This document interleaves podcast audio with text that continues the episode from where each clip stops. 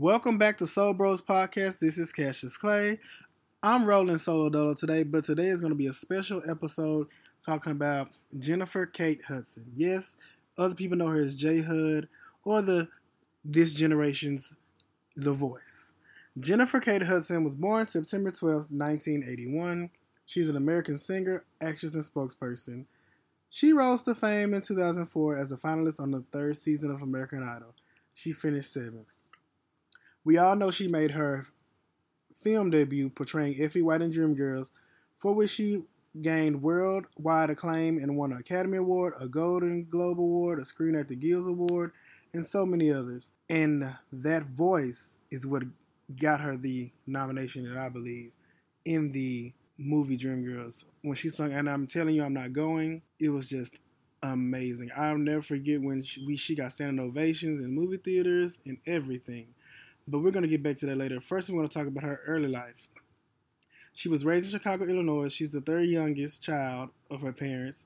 She was raised in the Baptist church, and she went to Dunbar Vocational High School, where she graduated in 1999.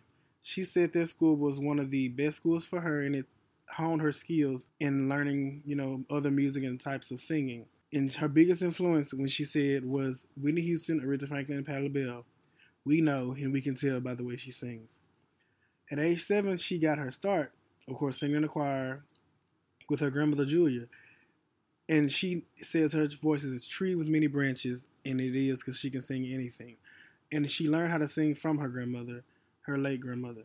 I remember that she was signed to a record label in Chicago, but she was released from it so she could appear on American Idol, which is American Idol was great for her and she sung songs by Elton John, Circle Life, Barry Manilow's Weekend in New England. And her singing Weekend in New England was one of the greatest performances I've ever seen on American Idol. She showed how much range she has and how she can really just command the stage. Because at first she wasn't really, she was singing songs, but she wasn't really, I would say, learning or really showing, showcasing herself or learning from her experiences. And that was the epic performance for her but dun, dun, dun, she went home the next day. And I'll never forget finally the reasonings that she was in the bottom three. I would say, and she said on Behind the Music on VH1 was that nobody in Chicago could vote because the phone lines were down.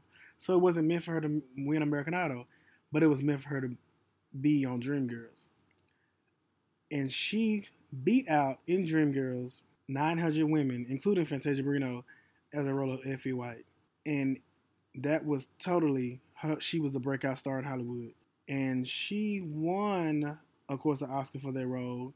And even Beyonce said her voice, the Beyonce knows, said her voice was a gift from God.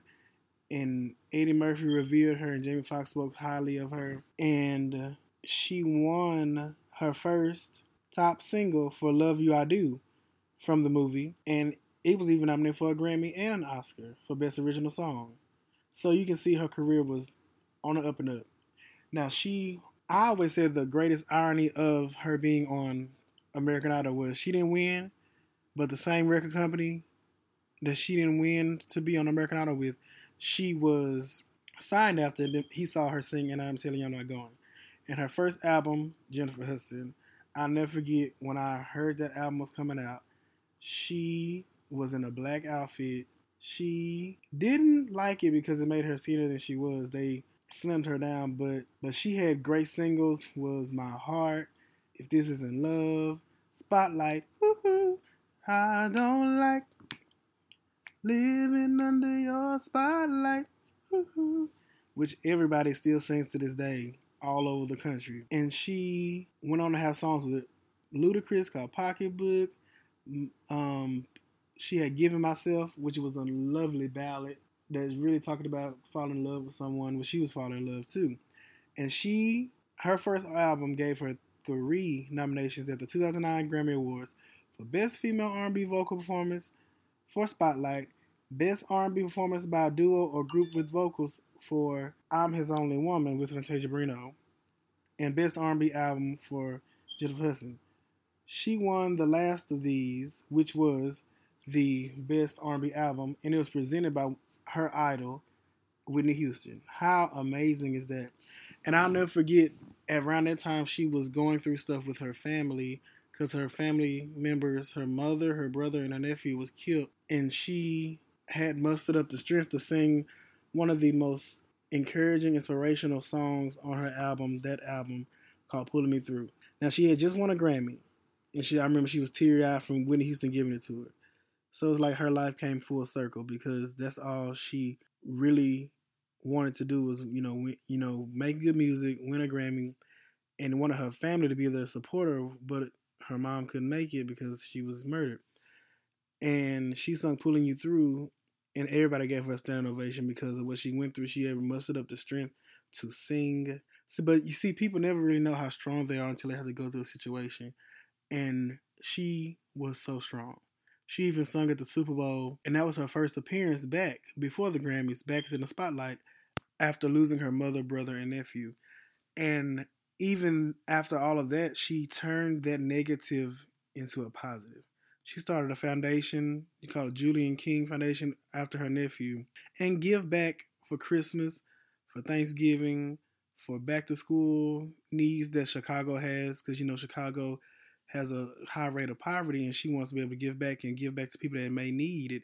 And it's amazing that she was able to do that and she turned it into a positive with her sister, who was the mother of Julian King, who was tragically killed. And it's just amazing to see her, but she was able to muster the strength to keep going. And I know her mom is proud of her. Her second album, I Remember Me.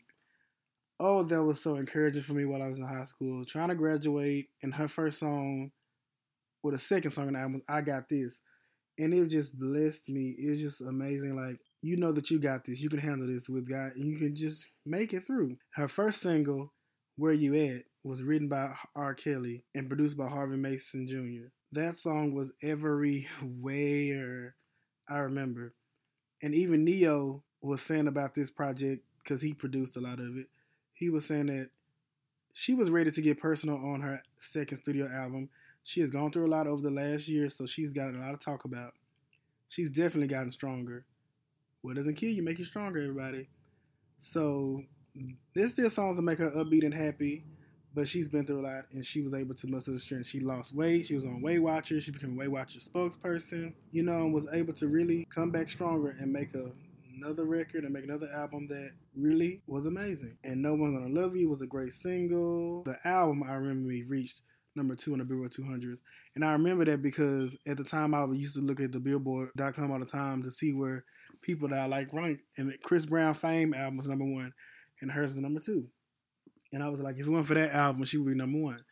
But of course, you know, Chris Brown is like everything. But anyway, then her third album, J Hud, was amazing for me. It was a, different kind of old school feel. You know, she paid homage to the Chaka Khans and the Diana Ross and the Grace Joneses and the Evelyn Champagne Kings with the album I Can't Describe the Way I Feel was amazing. And then she had paid homage to Michael Jackson with Say It. It's just so many great records. Still Love You, which was a song that she turned into a campaign for, you know, tolerance for the LGBT community because they're very close and dear to her heart. Because her best friend and assistant is of the LGBT community, and that's where she really got to start singing in gay clubs, and she says that to this day. So one thing I love about Jennifer Hudson is that she never forgets where she come from. She never forgets her background. You know, and you know, even though she has a scandal right now, you know, you know, being a mother and not being married and you know not being together with her ex-boyfriend now and it was rumored that she's moving on and stuff like that but you know life happens and she she she keep moving on and making money she's on the voice right now she won the last season of the voice in united kingdom and she came back to the voice in us and um, she's in a new movie coming out it's going to be a biopic of aretha franklin She's been in movies such as a biopic of Winnie Mandela, Three Stooges, and I can go on and on and on. But her career doesn't stop. Now, now she's signed to Epic Records with L.A. Reid, and I want to know what her next album is going to be like. Is it going to be house? Is it going to be pop? Is it going to be R&B? Because she released a new single called "Burden Down," which became a challenge where everybody all across the world was singing and trying to belt out like only she can, "Burden Down." And it's such a Adele-ish type song, Amy Winehouse kind of song. So it's very different. Like you really can't box her, you because you really know never know what Jennifer Hudson is gonna sing. And recently, she did the March for Our Lives, which everyone is you know trying to march for our young people lives because the guns in schools are becoming ridiculous. And she sung up there and encouraged the kids because you know she's gone through one of her her nephew was a child when he got shot, so she was able to encourage and to, and she even sung for the Sandy Hook kids at the Super Bowl uh, like five or six years ago. And it's just amazing to see how God is using that part of her life and making it great and making it amazing for her now. And I'm just can't wait to see what this next I'm gonna be like. Can't wait to see what she's gonna do next because there's always something she's doing next. Like when I found out she was gonna be on Hairspray Live last year, you know I was ready because I already seen the movie with Queen Latifah and seen the old movie which was horrible in the '80s with Ricki Lake. And I never seen it on Broadway, but I loved her playing Motormouth Maybelle. She sung the Civil Rights song on the Hairspray Live. I'll never forget how everyone felt watching it because we were going through, you know, the police brutality and the racial tensions were high in America and still are. But it was like showed you how far we've come, but we got so far to go. And she, and even the song she sung, that song was um, "We Come So Far" with um, Ariana Grande. Actually said we got so far to go because you know, we need to all come together as one and stop being so judgmental and intolerant of each other. And everyone on set was crying during I Know Where You've Been because it's such a powerful song and it showcases that we we gotta get it together. And her voice has that power to command your attention.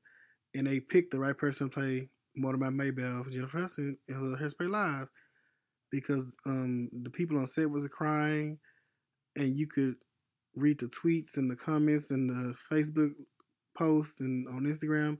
It was just amazing to see her, you know, be revered and be honored because she didn't have to do that. But when you really connect with something like that, it never stops. And of course, she won her Grammy for which snuck up on me because I love the Color Purple soundtrack for on Broadway and she was on Broadway as The Color Purple playing the character Shug Avery, and she was singing "Push the Buttons" and other songs such as that on the album "Dear God," and she won a Grammy for it, and I was so proud and so happy for her. An amazing woman such Jennifer Hudson deserves everything that she gets. Now we just gonna have to see because she don't work with everybody from Adam Sandler, Clive Davis, Quincy Jones and such and such. So we have to see exactly what you're gonna do next. But y'all make sure you listen to the next Soul Bros podcast. Be ready. Bye.